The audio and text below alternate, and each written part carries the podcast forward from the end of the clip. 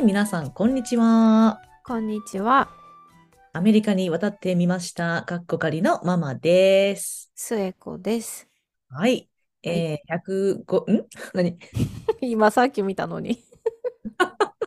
え、何が？159話目だねってさっきリハで言ってたのに、うん。105、あれってえ、え今つ、つっかからなかった？あ、本当うん。私の頭の中では突っかかってなかったんだけど、あ、言った ?159 話って。言ったと思ったけど、聞こえなかった？100、105、ん？って聞こえた。あ それだとしたらあれだね、もう、あの、記憶力が、あの、いやだから今心配すぎる。20秒前ぐらいに見たのにと思って。いや、でもそこでさ、なんか、そんな記憶力悪いわけないじゃんって言えるほどのうん記憶力もない。うん そんな自慢するところじゃない。い いや、だってしょっちゅうあるじゃん。キッチン行ってあれなんだっけみたいなさ。や、今日まさにあったよ。今日まさに本当にパーって言って、うんあれ？私なんでこっちに来たんだっけ？みたいな。なんか、何をしにき、何をしに来たんだっけ？みたいな。で、一回戻ると、ああ、そうだそうだ、あれが必要だったんだって、まだまだ、もう本当二度手間よ。いや、もうそれはあの、あれよ。運動になってるからいいのよ。そうね、ポジティブにいこう。ポジティブにステップ増えてるから。うんはいはい。ということでですね、うんあの、このようなゆるさで今日もお送りしたいと思います。159話目でございます。はい。はい。えー、じゃあ、とりあえずは近況報告からいきたいなと。思うんですけれども。今多分ね、忘れ、忘れてるけど、あの、私たち、あの、いつものイントロ言ってないね。アメリカに渡ってみましたかんあ、言ったか。まあ、すごい忘れてる。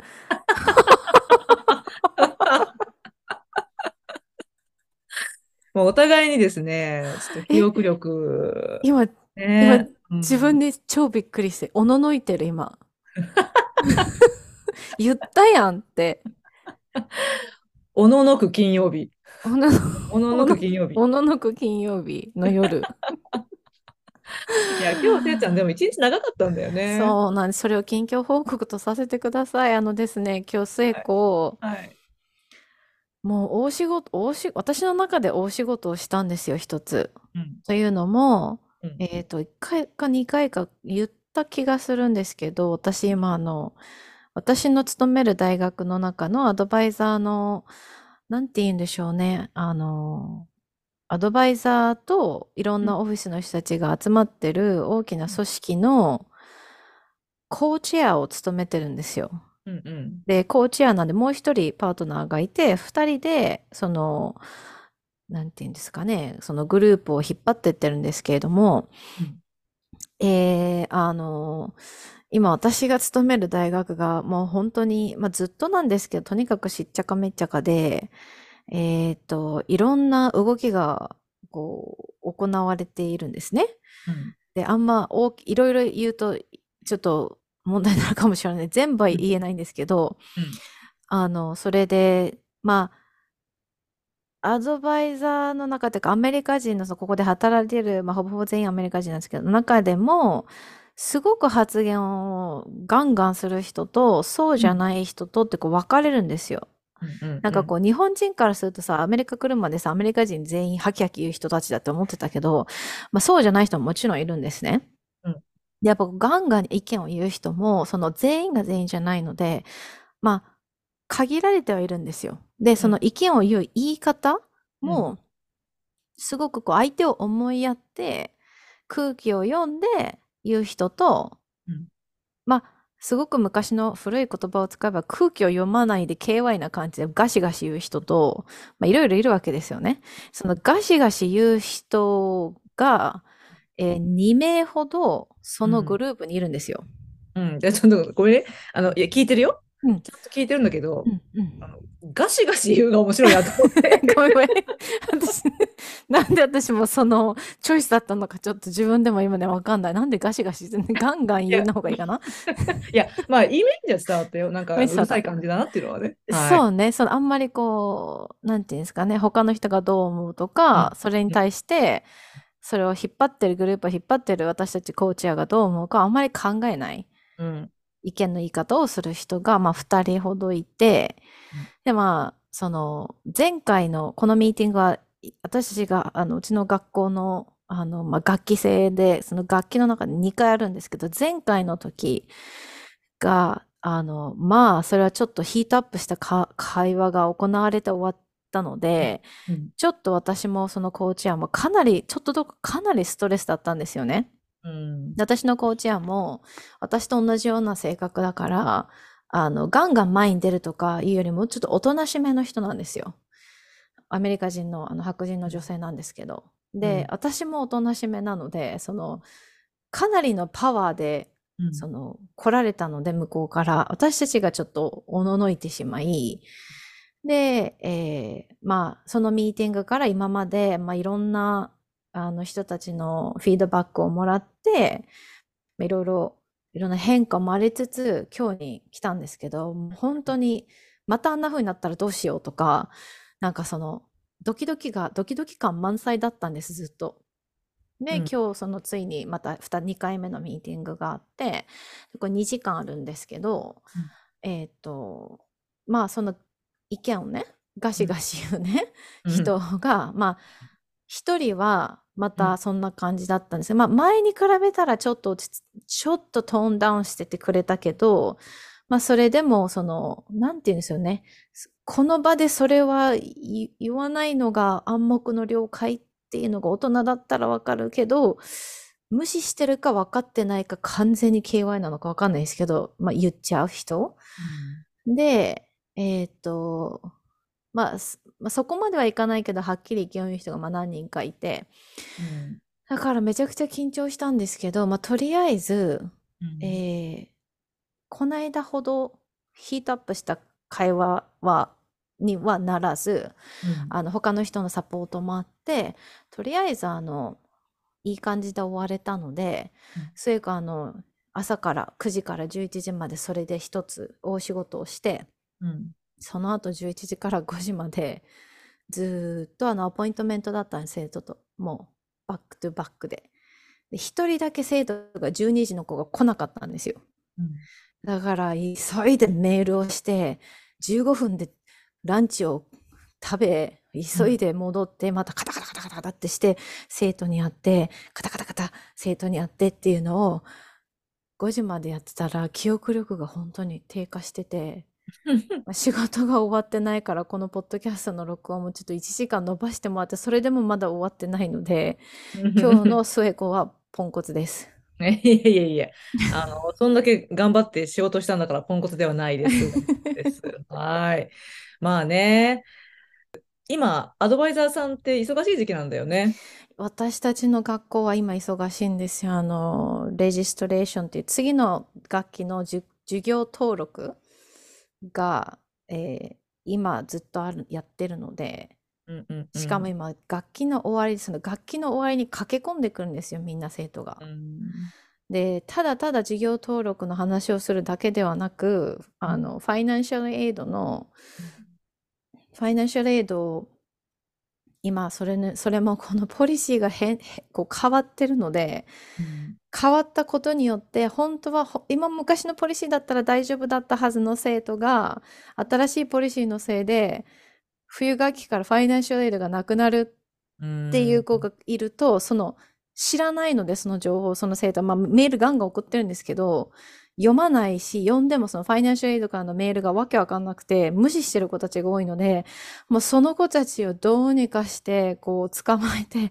このアピールを、アピールってあの、嘆願書みたいなやつですね。やんないとファイナンシャルエイドがないよ。ないよってこう言ってるんですけど、まあ見てる、そのメール見てること見てないこといるので、その今来てるアポイントメント取ってる生徒たちはもちろんそのまだ授業何取っていいかわかんないってここまで待ってしまった生徒も授業あんま残ってないよって言うんですけど、か、そのギリギリでファイナンシャルエイドのアピールをしないとダメな子か、ここに来て、やっぱりファイナルがうまくいかないと思うから授業落としそうどうしたらいいこの子たちもファイナンシャルエイドがあるからなくなっちゃうとかが多いので、その滑り込みで、駆け込みで来る子たちが多いので、余はい。計に私たちがすることが多いんですよ。あっちも見て、こっちも見て、先のこと考えて、じゃあこのフォームもしてってなると、その、はい、このクラス取って、だけどアポイントメントじゃ終わらないんですよね。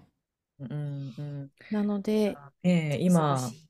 はい。私も、まあ、ちょっとうちと、あの、せいちゃんの大学だったら、その、楽器の時期が若干ずれてるけど。でも、私たちも2週間前ぐらいかな。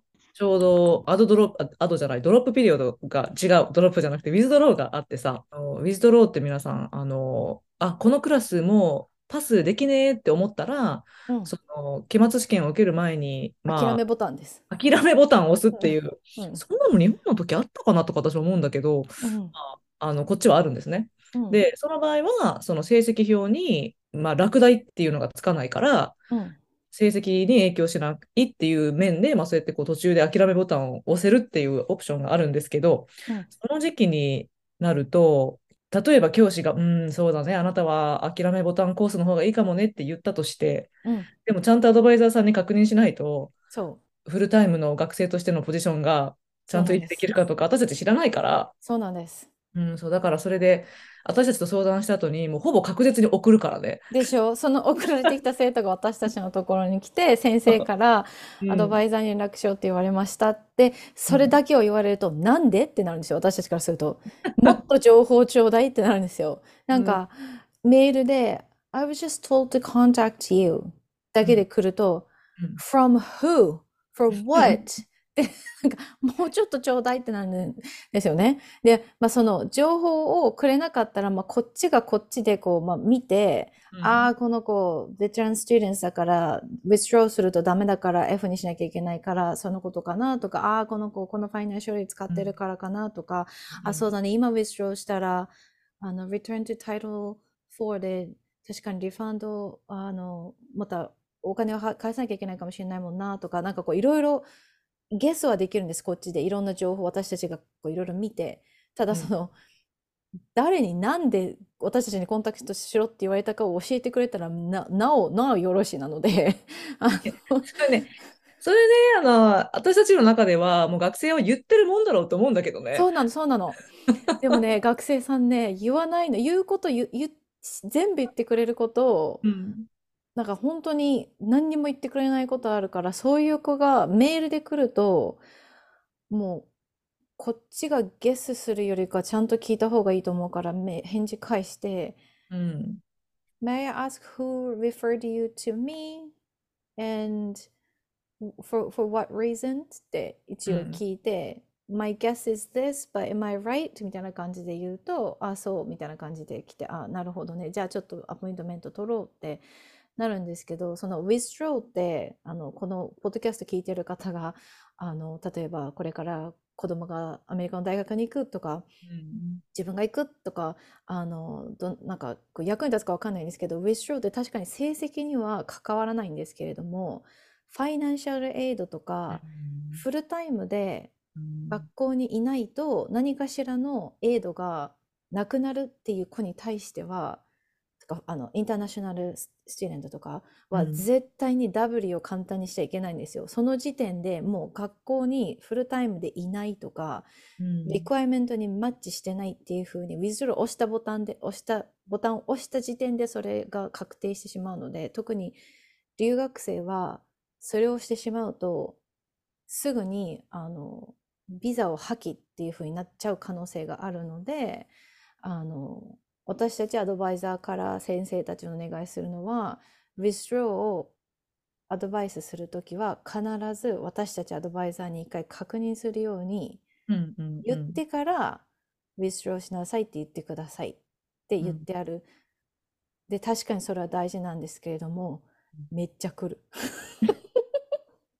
いや、めっちゃ来る。ね。いやー、そうなんですよ。やっぱり、私たちとしては、何が一番その学生にとっていいかってやっぱりそ考えたときに、う。うん。うん、このまま無理に続けて、うん。成績傷ついちゃうよりも、うん。まあ、今、校を辞めるっていうのもまあ人生の選択肢の一つだよねみたいなふうに思ってね、まあ、続けたいって言ったらかわいそうな時もあるんだけど、うん。いやでもね、まあ、まあ、でもね、難しいよねみたいな時は、うん。うん、そうやって考えて、とりあえずまあ考えて私たちとしては最良の決断を下すけど、うん。そうなの、まあ、重複になるけど、それがまあその学生のグラジュエーションプランにどう影響するかとかまでは私たち分かんないから、まあそうそうそのアドバイザーさんとダブルチェックしといてねってまあ言ってるんですけども。逆にでも私たちがせ先生に聞いてって送る送り時もあるんですよ。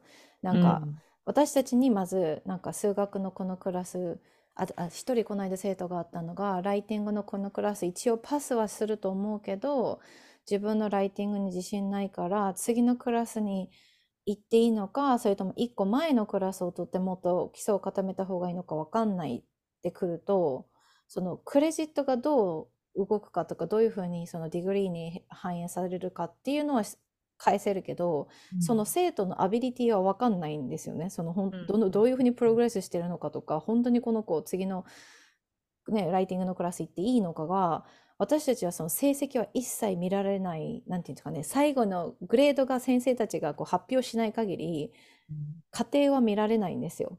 宿題何パーセントとか、私たち、あ私の学校ではアドバイザーそこの権限はないので、まあ、そういう時はちょっと先生に相談してって言って、うん先生が言う方にした方がいいよって言って逆に送り返したりする時もある先生に。うんうん。うん。そうだね、なんか、これでちょっと最近うちの大学であった、まあ、出来事だったんだけど、うんその教師とアドバイザーさんの、なんか、教師とアドバイザーの関係の会みたいになってるけど、うん。本当だね。今日はそんな感じだね。うん、まあまあ、それもね、こういう話の流れで乗っていく方に行きましょうってことで、うん。あのそう、今、まあ、聖子が言ったように、そのアドバイザーさんって、そう、学生のパフォーマンスのことは、まあ、ご存知じゃないじゃない？うんうん。それで、まあ、ただ、でもその、卒業の4年プラン、まあ、うちの場合4年なんですけど、うん。その4年プランを考えたときに、うん。まあ、この学期にこのクラス取っといた方がいいと。うん。いうのがあったとして、うん。そしたら、その学生が、ああ、例えば日本語のクラス、なんかもう D なんですって言って、落ちるかもしれないですってアドバイザーさんに言ったら、アドバイザーさんとしては、教師に連絡してきてくれるときに、なんとかこの学生、今学期もう D でもいいから、うん、F にならずに、うん、うん。おりませんかね？みたいな感じで、来る時があるのよ。なるでほど。だから、その、学生の、まあ、学習だけにフォーカスできるんだったら、うん、やめた方がいいんじゃないかなって教師が思っても、うん、うん、もうここであと踏ん張ればこれでもう卒業へのリクエアメント1個消えるからとか、そういう感じでここで踏ん張ってほしいんですがどうですかねみたいな、じそののがこうアドバイザーさんから来る時あるんだけど、時々そのコミュニケーションがうまくいかないとうん、お互いにイライラする結果になっちゃう時がある？うん、うん、で教師は教師でうん、いやでももうこっちはもうものすごい今までうん、あの手この手を使って手取り足取りサポートしてきたと。それで、うん。なんかもうそれで頑張って頑張って D で、うん。あのいやでももうでもその結果いけないかもしれないんだからうん、なんでアドバイザーさんがうん、私たちがこんだけやってるのを知らないでうん、うん、いやでもなんとかいけませんかねってうん、言ってくるの？みたいなうん、感じで、その私じゃないんだけどもそのフォーリンランゲージのデパートメント内でそういう会話があった。うん、で、でも、先生の方も、その時はちょっとそうやってこうイラってなさってたんだけど、うん、先生の方も先生の方で、そのアドバイザーさんが、そういう学生の全体像を知らない、知らなくて、アドバイザーさんはアドバイザーさんの立場で、どういうふうにすればスムーズに4年で卒業してあげられるかっていうのを考えてくれてるっていう視点だっていうところまで考えが及んでなかったんだって。うん、だから、そのまあアドバイザーっていう立場をちゃんと理解しないまま、うん。この教師にその要望だけしてくるみたいな風に初め思っちゃって、うん。でそれで私も悪かったですって後でもうその先生おっしゃってたんだけど、うん、まあ、でもなんかその今その聖子と話しながらその話を思い出して、だからやっぱり私たちがそうやってお互いの仕事を理解しておくっていうのがすごい大事だなと思って。本当そう。うん私、でも多分ママの大学はその、なんて言うんだろうな。いわゆるトラディショナルな4年生のまあ、大体みんな高校卒業して入ってきて4年で卒業みたいな感じじゃん。私の大学はどっちかっていうとコミカレなので、あの、なんだろうな。なんかちょっとクラス取ってワンターム休んで、また戻ってきてとか、長いこと働いてて戻ってきてとか、うんうんあの、よ、この決まった年数でポンって卒業していく子たちって、うんあの、どっちかっていうと少ないんですよね。うんみんなこう仕事してたり家族があったりするので大体卒業するのに3年4年私のとこは2年生大学なんであのパンってこう行けたら全部うまくいったら2年で一応まあ degree は取れるんですけどそうじゃない人たちのほとんどなのでうんだからあのその先生にどうにかこの生徒に D をっていうような メールは私はしたことないうんうんくて、なんならあの私先生にメール送るとき一番緊張すんの。私の中で先生はもうその生徒のそのアカデミックのプログレスをきちんと把握した上での先生のプロとしての判断が D だの F だのだったらもうそこに私が口出しするその隙間はないと思うからよほど生徒がなんかこう言ってきたらこうこういう理由ででも先生が聞いてくれないみたいな。言ってきたら理由によっては私が直接先生に聞いてみたりするけどほとんどの場合うん。例えばそのその先生一人あったのが先生がレイシストなコメントをしてなんたらかんたらって言った子はその違うチームがいるからケアチームの人たちそのいろんなそういうコンフリクトとかの問題をうん生徒のサポートしてくれるチームがもうそこに送ってうんそっちにお願いするじゃないとそっちの方から先生に言った方がせ先生たちもまだなんていうのもっと聞き耳を立てて 聞いてくれると思うんだよね。その生徒のに対してのサポートをしてるそのチームがあるから。うん私がしゃしゃり出ると余計こんがらがるかもしれないっていう時はうん。もう生徒に任せる。これも生徒のうん。ラーニングモーメントだと思って。ただうん。一回だけちょっとしゃしゃり出てうん先生にメールしたことがあって、うん。その先生すごい人だったからあの電話してきてくれてわざわざ私のオフィスに。うん。で電話取ったらその先生で初めましてだったんだけど、うん。ああどうしよう怒られるのかなと思ったら、うん。なんか、メールの方が早いと思って、みあ、電話の方が早いと思ってって言って、こうこうこういう理由でね、この子はパスさせてあげられないのをしたときに、ああ、みたいな、その先生とやっぱ全部言ってくれないわけよ。うんうんうん自分に非があるところは言ってくれない。うん先生が悪いとしか言わないから、なるほどね、みたいな。うん。I didn't have that piece of information って言って、now that makes sense みたいな。わかなる、それだったら理解わかるわって言って、いや、多分ね、あの生徒ね、あゆみにそれ言ってないと思ったから電話したって言って、いや、全然聞いてないです。って、すいません、ありがとうございます。って、いいの、いいの、みたいな、アドバイザーさんでも大変よね、みたいなことですごい、うん。あの、言ってくれたから、うんうん。そうそう、それは丸くい収まったんだけど、うんうん、やっぱね、コミュニケーションは大事。だと、なんかこう、相手がどんなことをしてるのかが見えないんだよね。先生たちのうん。がどれだけ生徒からメールを先生たちももらってるかとか、どれだけのワークロードがあるかとか、わかんないから、あの、お互いその見えないじゃん。うんうんうん。お互いが毎日やってることをどんなせい、どんな話を生徒としてるかが、うんうん。そこがもうちょっとオープンになればいいんだけど、うん。コミュニケーションは本当に、うちの学校はね、もうね、ディザスターですね。まあどういう組織でも課題だよねコミュニケーションっていうのはねうん。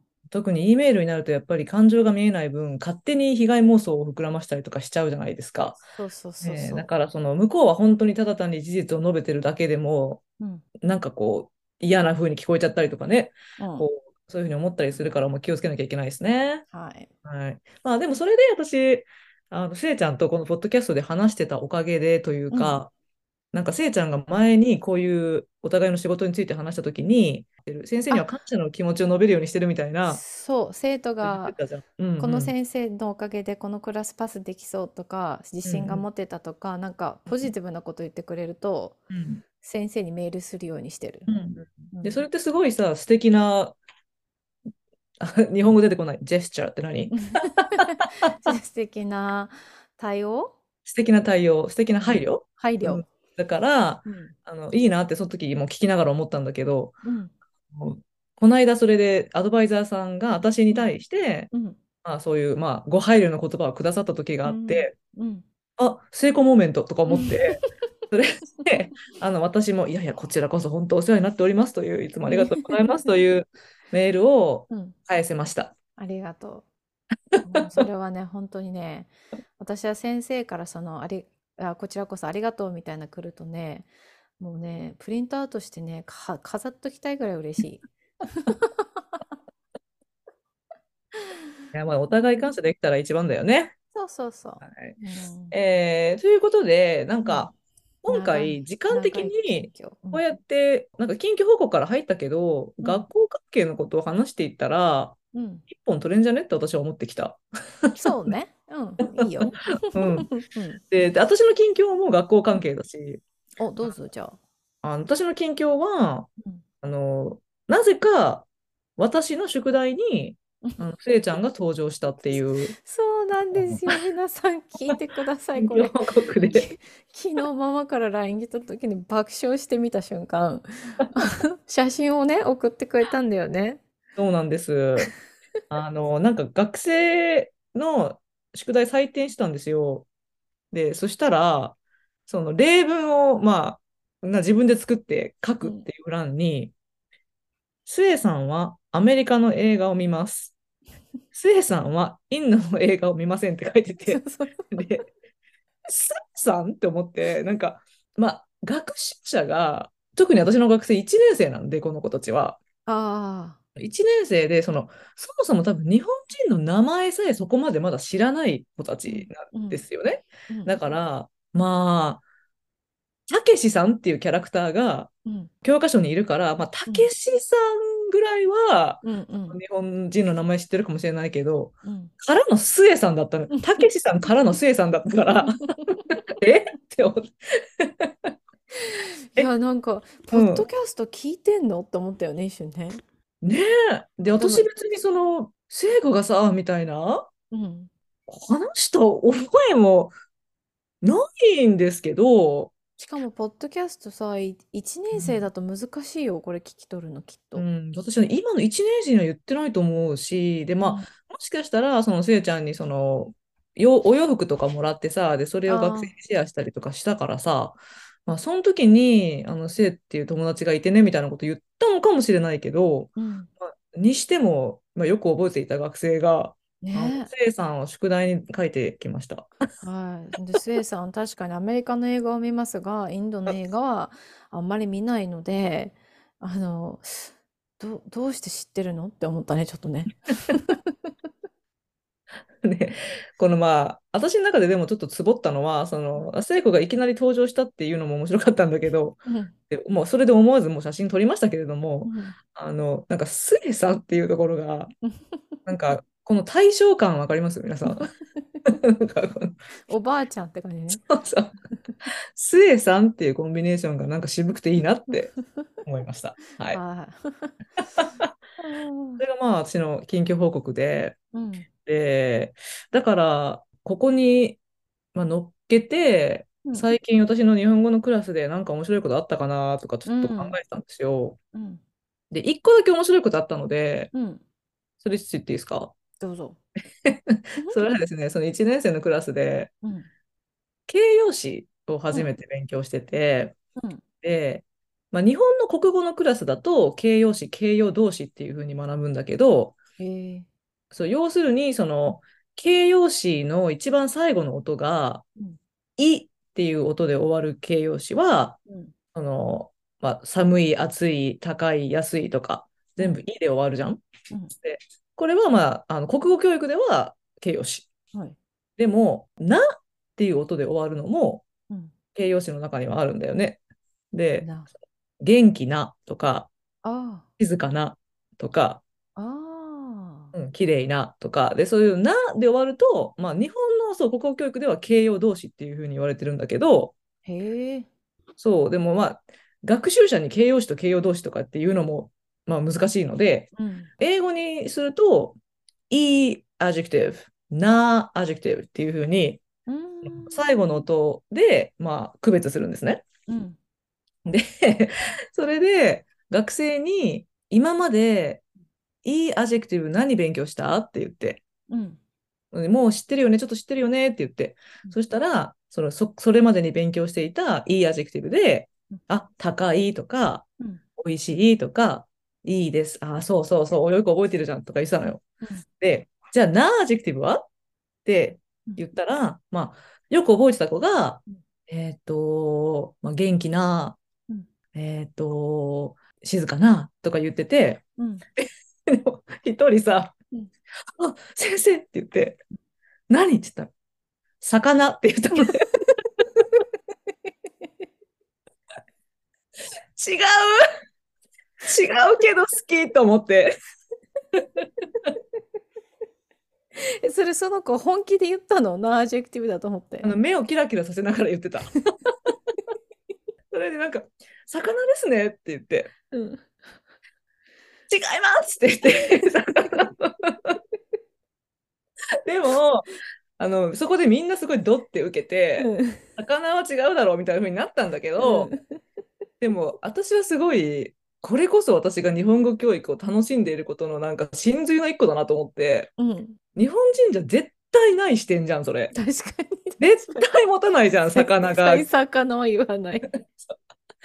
ただその学生はもう純粋になで終わってるから、うん、その魚もうんそうですかって思ったみたいなのね。なるほどね。でで、なんか、で、その後に笑いながら話してると、うん、確かにフィッシュって考えたら、うん、形容詞じゃないけど、うんフィッシーって言うから英語は。だからあフィッシーって言ったら形容詞だから、あ、うん、それを同じように魚に当てはめてうん、使えないのかみたいな話になって、なるほどね。だから、魚匂いみたいなさ。イントネーション変えただけ。そうそう。いやそれはちょっとできないんだよね、みたいな話をして、そうだね。魚だ、魚のようなっていうふうに、のようながつかない？そうそうそう、名詞がぽいとかさ、そうそうそう、うなっちゃうじゃん？だから、あそうだよね、フィッシーって、まあ、うーん、なるほど、日本、うん、学生の疑問で私も考えたっていうモーメントが一個ありましたね。なるほどね。はい。その視点はないわ。ないよね。うん、ない。うん。なんか、ライさんとかが、うん、うん、ちょっと前のポッドキャストでも言いましたけど、うん、そのなんでアメリカ人、イギリス人、フランス人って来て、うん、人っていうので、その人の国籍を表してるのに、うん、人参はいきなり野菜なんだと。いうふうに本気で疑問をも持っているっていうのも あの似たような感じかなと。なるほどね。はい。まあね、その、任っていう国がないからね。まあね、まあ、人っていう国あったら人参かもね。そうね。う、うんん、そうですね。うん。でも今、そう、ちょうど1年生の話してるからさ、うんなんかどんどん1年生のこと思い出してきたけど、うん、1年生のレベルって本当にその、アメリカ人って読むのか、アメリカ人ってよ読むのか、それが難しいんだよね。まあそうだね。なんか同じ漢字なのに、うん。コンテクストによって読み方変えなきゃいけないっていうのはやっぱりすごいチャレンジみたいで、それはチャレンジだな。うん、だから、そうだよねって改めて思ってます、1年生教えながら。そうだね、そうだね。うそう、ん、私たちが自然とできること、まあ、自然と身についたことを、だってね、第二言語としてやってるからね。うんそれは難しいよ。で、で学生があの憤慨しがちなのが、うん。あの今っていう漢字が、その1個だったら今で、this month だったら今月で、うん。でも this year だったら今年で、うん。で、today だったら今日ってなんでやねんって、確かに。これ全部1年生レベルの言葉なので、一気に出てくるんですけうど、ん。もう、why モーメントが。そりゃそうだな。それを Y モーメント、なんかインスタでも時々あるじゃん。あの、意味のわからない日本語。シリーズみたいに、それも出てたね。あの 日も変わるじゃん。あの、なんていうの、ね日曜日とかのね、曜日の日っていうのと、うん日っていうのとで、日っていうのと、うんいろいろあるじゃん。うんうんうんだからうん一日だったら1日って読むかもしれないし、うん。2日とかね、かにもなるし。いや、確かにそれは難しいよね。それね、そう、漢字もだし、今まさに言ってくれたカレンダーの言い方、カレンダー難しそう。ねで、1日から10日までは、うんみんなもう悶絶しながら覚えてますね。あの やっぱりね、うんその、なんでそこだけイレギュラーっていううんさ。全部1日、2日、3日、4日でいいじゃんとうん言いたいみたいですね。そうですね。本当そう思う。なんか今うちの息子がうんあの、まあ、カウンティングその数字をこうカウントしていくのは大体言えるんです英語は。だけどうんどうしてもうん15を残す外すんですよね。うんうん14、16って言っちゃうんですよ。うんだから15そこに入るよって教えてて、で、20まで来たら21、22って言えるよって。でもニックが言ってたのが、うちの息子に、おかしいよねって英語は、最初が、1、2、3、4、5、6、7、8、10までは普通なんだけど、いきなり11、12、13、14ってなって、ここだけイレギュラーになって、20から21、22ってまたその、戻るじゃん、その1、2のやつに。うんそうだよね。ねうんうんうんだけど、日本語は1、2、3、4、5、6、7、8、9、10うんで、11、12、13っていうふうに、この上を変えて、下はもう1から10の時と同じような感じうんでいけばいいから、あの楽だよねってうん教えてたんですよ、うちの息子に。うちの息子がどれだけ理解したかわかんないですけど。うん頭の中で、うん、でも、1、2、3、4、5、6は、ひ、ふ、み、よもあるし、カレンダーになるとつい1日、2日、3日とかになるし、日本語の方がややこしいぞって言わなかったけど、今はちょっとまだ言わなくてもいいと思う。まだ言ってない。うん。徐々に導入していこうん。そう数字の話になると、4と7と9の悲劇っていうのがありまして、はい。4っていうのは、うん。読み方がすごい変化する数字なんだよはいはい。ね。で、あの、例えば読み上げるときは、うん。あの1、2、3、4、5、6、7、8、9、10っていうじゃん。うん。で、まあ確か1、2、3、4、5、6、7、8、9、10もいいけど、うん。下げていくと、19、8、7、6、5、4、3、あら2。、本当だ。俺、10、9、8、7、6、5。あ、そうだ。5、4でしょ？と言えない。5、4、3、2、1っていう。そうそういうところが、うん。うん、あの学生を憤慨させるっていうところ。なんで、よ、9はなんで、な、な、ななんだっけ？なんか他にあったね。で、7は、うん。まあ、4も、これ全部、この3つ全部そうなんだけど、うん。7も、その、何について話してるかで音が変わるんだよね。だから例えば、7時っていう方が7時よりも一般的じゃん？うん、7時。で、まあ、7時って言ってもいいけど、別に。うん。私は7時の方が一般的だなとは思うんだけどね。うん。うんでも、分にした途端に、あ7 分っていう。そう7分って言うでしょ？だから、7時7分であって、7時7分じゃないんだよね。あ 憤慨モーメントだな。でも、憤慨モーメントですね、1年生。うんわーわー言ってますね。はい。9時もそうか、9時9分っていうのね。そう、9時9分。で、9月とかうん、9っていう音を保つ時もあれば、うん。9に変わる時もある。9個とかいうもんね。そうそうそうそうそう、9枚9とか。人とかね。そうそうそう。だから、で、挙句の果てに9日とか出てくるでしょ？で、ふざけんなんだよね。だからもうふざけんなモーメントがね、あの1年生の間では、はい。それそれを乗り越えて、はい。2年生、3年生、4年生まで行った人たちは素晴らしいよ。でも本当ありがとうだよね。もううんな涙を流しながらありがとうって言いたいくらいですね。そこ乗り越えたんでしょ？いやー、乗り越えた、あの、猛者たちですよ、4年生っていうのは。すごいね。それをかん、それ言われたら確かに、確かに日本語難しいわ。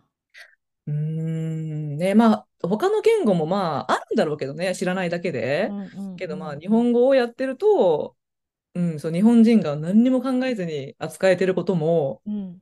もう学習者にとっては、1年生のレベルからてんやわんやっていうのはいっぱいありますね。いやー、なら本当にしっかり私息子に教えないと日本語。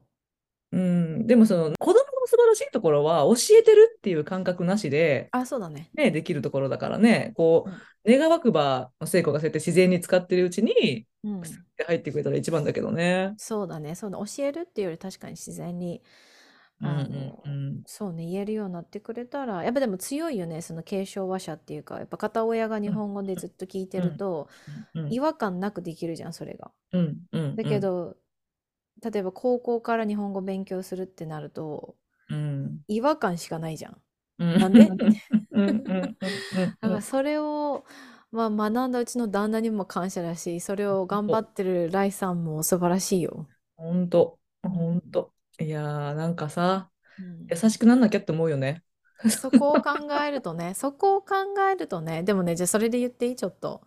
ごめん、ちょっ何とエデュうんケーションから離れるけど、うんまあ、ちょっとうんかかっこないだ、うん昨日だったかな、あの、まあ、同僚のアドバイザーたちとちょっと立ち話してて、うんで、そん、今日はすごい忙しかった。あこの間昨日だ。今日はすごい忙しかったんですけど、私うんも他のアドバイザーもなぜか昨日は生徒が来なかったりして、私 6, 6個アポイントメーターあったはずなのに5人ノーショーだったんですよ。来なかったうんんです。うんうんドタキャンしやがったんですよ。ドタキャンっていうか、その何も言わずに来なかったんですよ。うんで、で他のアドバイザーたちも私もそういうのあった今日みたいな感じだったので、まあファイナルが近づいてるっていうのもあるんですけど、だからちょっと立ち話してたんですよね。そしうんて、そなんでこの話だったか覚えてないけど、旦那の愚痴を言い始めたんですよ。で、で私がそのインスタでこの間見てたら、一人の女の人が、うんあの、旦那さんにあることをお願いしたと。うんだけど、その、全然やってる風じゃないから、フォローアップしなきゃいけなかった。あれやってくれたみたいな。うんそしたらその、その方曰く、私は仕事もしてて、家事もしてて、子供の面倒もメインで私が見てるのに、なんで旦那のフォローアップまでしなきゃいけないんだと。私は Google リ、Google カレンダーのリマインダーかみたいな。うん私はお前の母親かみたいな感じで憤慨してたんですよね。で、うん私そのコメントを見てたんずっと。うんそしたら、本当にその、なんていうんですかね、どこの世界も一緒だなって思ったんですよ。うん日本人の友達から旦那さんが、その何もしてくれないみたいな、じ口とか聞くんですけど、アメリカ人もやっぱ、そう、国の違いっていうよりも、これは何男女の違いなのかと思い出して。で、うんまあその、男性、女性だからっていうよりも、もっとこう深く見ていくと、その社会的女性に対するその、あの役割、ジェンダーの役割っていうのが当てがわれて、それがずっとジェネレーション的に来てるから、まあ、そういう風になってるのかなって、まあ、そこはちょっと一旦置いといて、そこ話すの長くなるので置いといて、で、その話を同僚にしたんですよ。こんな見てて、あ、日本人だけじゃないんだなって思ったみたいなことしたらめっちゃ爆笑してて、そしたら一人の同僚が私よりも全然上なんですね。多分50代の人うんで。うん旦旦那さんが PhD 持ってるんですよ。おうおうおう そしたら、この間旦那さんが、うん冷蔵庫の中に自分、その買ってたなんか、うん乳製品の何かがないって騒ぎ出したらしいんですうんね。うん そしたら、その、その、私の同僚が、Hey, Mr. PhD, come here ってうんうん言って、Look at this fridge and tell me what you see うんってあるんですよ、その製品目の前に。うんだけど、うんないない、わめいてるんですよ。うん Tell me what you see. You have an A- PhD. You can figure this out. I trust you. って言って。やった。あ、あるってなって、うん。Before you complain, use your brain. って言って怒ったらしいんですね。うん。って言って、うんどこもそんな感じなのかと思って、で、もう一人の同僚も似たようなこと言ってて、で、ちょうど、ちょうどその時に、その前日に私もニックに一つリマインドしなきゃいけないことがあって、あれやってくれた？って言ったら、あ、やってないって言うから、なんか、3人で、その話した同僚2人と私で、どうやって私たちの旦那さんは仕事をクビにならずにやってるんだろうねって、こんな小さいこともできずに私たちのリマインダーが必要なのに、どうやってあの人たちは仕事をキープしてるんだろうっていう話になって大爆笑したっていう話ですね。まあ、もしかしたら、なんか仕事脳とプライベート脳って若干違うっていう可能性もあるけどね。そうなの、そうなの。だからその、Hey Mr. PhD って言った私のうん年齢上の人が、うんなんか仕事の時はすごいしっかりしてるのに、なんで一瞬終わるとポンコツになるんだろうって、どこにそのスイッチがついてんのみたいな、そのポンコツスイッチいらないんだけどって言ってて、受けるポンコツスイッチみたいな。あの奥さん強めのね、家ですね。はい。そうか。っていう、あの、まあ、和気あいあいとした仕事場ではあるんですが、はい。まあ、あの、そうですね。忙しい時とそうじゃない時の波が激しすぎますね。季節労働者みたい、本当に。ねえ、まあ私、私と聖子が教育畑にいるから、ねえ、若干それもあるのかなと思うんですが、まあ、でもまあ仕事してる人もね、その、こう、繁盛期とかあるからね、こそうだね。うね、忙しい時期とそうじゃない時期はあるとは思うんですけれども。うんうんはーい。ということで、まあ今日はですね、そのせいちゃんの近況報告からの、うん。えーっと、なんか盛り上がったお互いの仕事の話からの、えー私の学生たちの話うんからの旦那への疑問みたいなところの流れで、あの、はい 一本取れました。はい。はい。えーということでですね、もし、あー、メール送ってやるかと、はい、思ってくださった暁にはですね、えー、アメリカンライフジャパニーズワイフアットマーク Gmail.com までお寄せいただけますと喜びます。はい。えっ、と、で、えー X、元うんツイッターが、アットマーク、ワイフ、アンダーバー、ジャパニーズです。うんうんうんはい、お便りいただけますと喜びます。いえーということで、これをもちまして159話目とさせていただきたいと思います。ありがとうございました。ありがとうございます。